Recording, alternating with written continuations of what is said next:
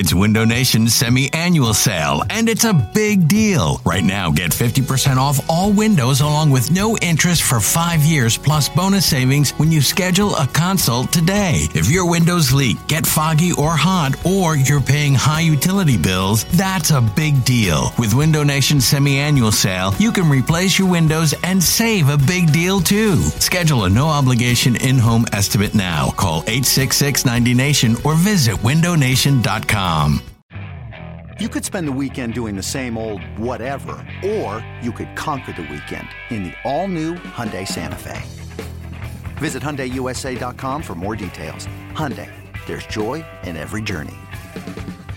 Knowing how to speak and understand a new language can be an invaluable tool when traveling, meeting new friends, or just even to master a new skill. But it's not always simple when you're bogged down by textbooks and structure classes. That's why so many people trust Rosetta Stone. Rosetta Stone is the most trusted language learning program, available on desktop or as an app. It truly immerses you in the language you want to learn, like Spanish, French, Italian, Chinese, and more. You won't just be studying English translations. The Rosetta Stone intuitive process helps you pick up a language naturally, first with words, then phrases, then sentences. Don't put off learning that language. There's no better time than right now to get started. For a very limited time, listeners can get Rosetta Stone's lifetime membership for 50% off. Visit rosettastone.com slash rs10. That's 50% off unlimited access to 25 language courses for the rest of your life. Redeem your 50% off at rosettastone.com slash rs10 today. Right now, though, we go to the Schwartz Carlton guest line. Our next guest, Brandon Lee Gowton. You know him from Bleeding Green Nation.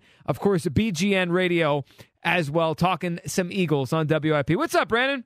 How's it going, Joe? I'm watching the finals. I'm hoping for a game seven, but man, these Warriors. Yeah, I was too. I picked the Warriors in seven, Brandon, and uh, I'm not going to change it because last year, we, you know, we've seen the Cavs come back after this kind of game, but man, this Warriors team is as good as any team I think I've seen in any sport. I mean, I, I know the Patriots, the undefeated year, were amazing, but this Warriors team's yeah. insane.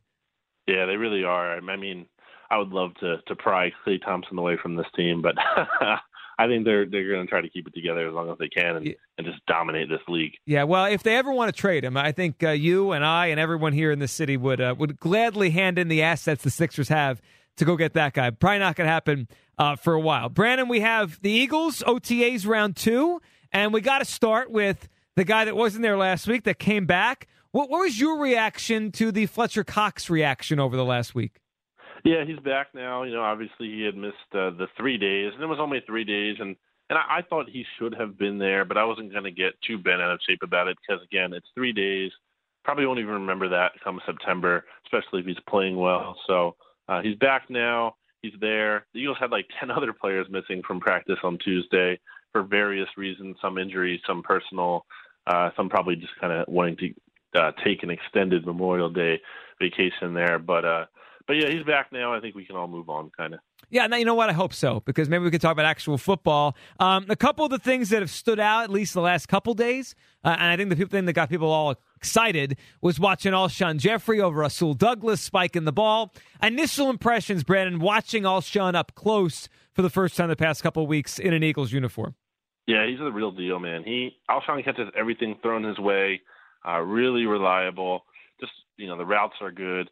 Um, he wins contested catches. He's just everything that's been as advertised. Uh, work ethic seems to be really good. Always working hard throughout the practice. Um, still kind of building that repertoire with Wentz. You know, there's times here and there where they're they're not on the same page yet, but it's you know it's early. It's only May, or it's June now at this point in the off season, and they're still kind of trying to to build that connection together. But everything so far, uh, so good with Alshon. And yeah, that Rasul Douglas play was awesome. He, he catches that ball. He just stands up. He stares the rookie down, just spikes it in his face. It was great. We're talking to Brandon Gowton of Bleeding Green Nation. Brandon, I heard the press conference that you guys were at the other day uh, with Jim Schwartz talking about the defense, and I, it felt like he was trying to downplay a little bit the expectations that he has for the defensive line. Like he didn't want to set it, or I think he used the word he didn't want to assume anything about what they could be better than last year and get to the quarterback more. I look at that unit, and I think they're going to be really good. I think there's a lot of potential there. Adding Barnett, uh, Jernigan, who seems like a really nice fit uh, for what Jim Schwartz does and being a pass rushing defensive tackle. When you look at that group with what they have depth wise and the starters, do, do you think that they really could have something there? Or are you more with Schwartz? You're not going to assume that it's going to be a big time unit quite yet. No, I'm really excited about this Eagles defensive line. You have Brandon Graham returning, who led the NFL in total pressures last year in terms of combined sacks and, and hurries and uh, knockdowns. So Brandon Graham's a really good player. On the other end, um, Connor Barwin just really wasn't effective. You know, he's more of a three-four outside linebacker than a four-three defensive end. So just getting rid of him and having Derek Barnett in there, who has looked really good in OTAs, by the way, and then you have Vinny Curry, who was hurt last year, and, and maybe he'll step up uh, if he's healthy. And it's not like you're going to expect him in a full time role, so maybe he can have some success mixing in. And then Chris Long, I think you know is a nice situational guy to have play about 25 percent of the snaps or so. You you pick, put him in there as a role player, and then just the interior pressure. I think the, the Eagles will be able to get with with Fletcher Cox and and Tim Jernigan, who I think also again has really stood out in OTAs here, just so quick, uh, so much more of a better pass rusher than Bennie Logan. You know, Bennie Logan's a good player, but just not the same kind of uh, interior uh, pass rush presence that Jernigan is. So I think there's going to be a lot of pressure generated with this defensive line. And for as much as the cornerback position is very much a big concern still, I think it kind of alleviates it a little bit because I, I do think the Eagles will be able to get to the quarterback this year.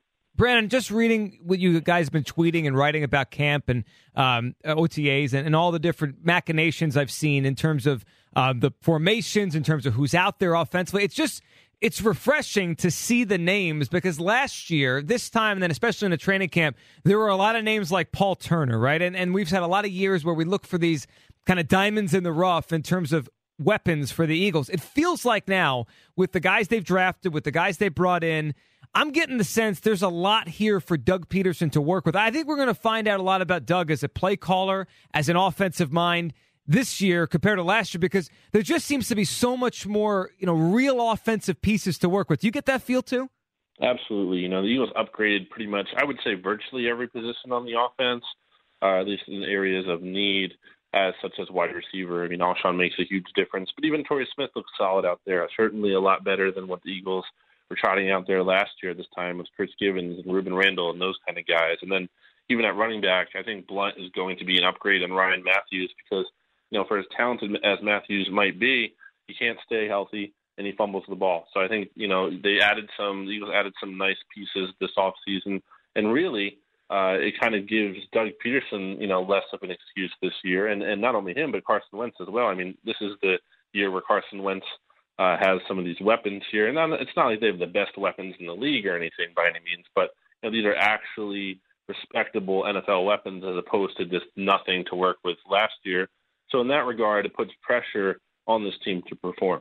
Let's end with Carson Wentz, the guy that's the most important player, obviously, for this team as the quarterback. Um, you wrote about some of his ups and downs, his struggles in OTA so far. What have you seen, and have you noticed anything different uh, with the mechanics he's worked on? I mean, I, I would think most of that is going to come out at different points of the season in games, and we're going to see maybe on a consistent basis or not. But have you been able to see it early on? And, and just what do you think about Carson so far in the OTAs?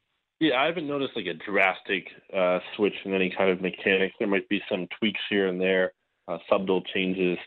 Um, but yeah, it hasn't been a great OTA practice. It's only been two practices, so you know, take it for what you will. And then the one practice was in the rain this week, so a lot of receivers were dropping passes.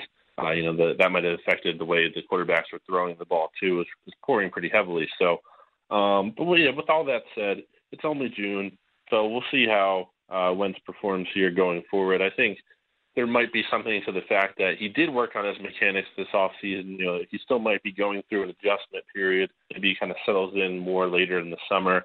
Again, nothing to get really super concerned about at this point. But it's just, you know, it feels like when you would watch practice, you would kind of want to see him look a little bit sharper. He's had some of the similar issues overthrowing some passes. I think he went something like two for 11 in a red zone drill.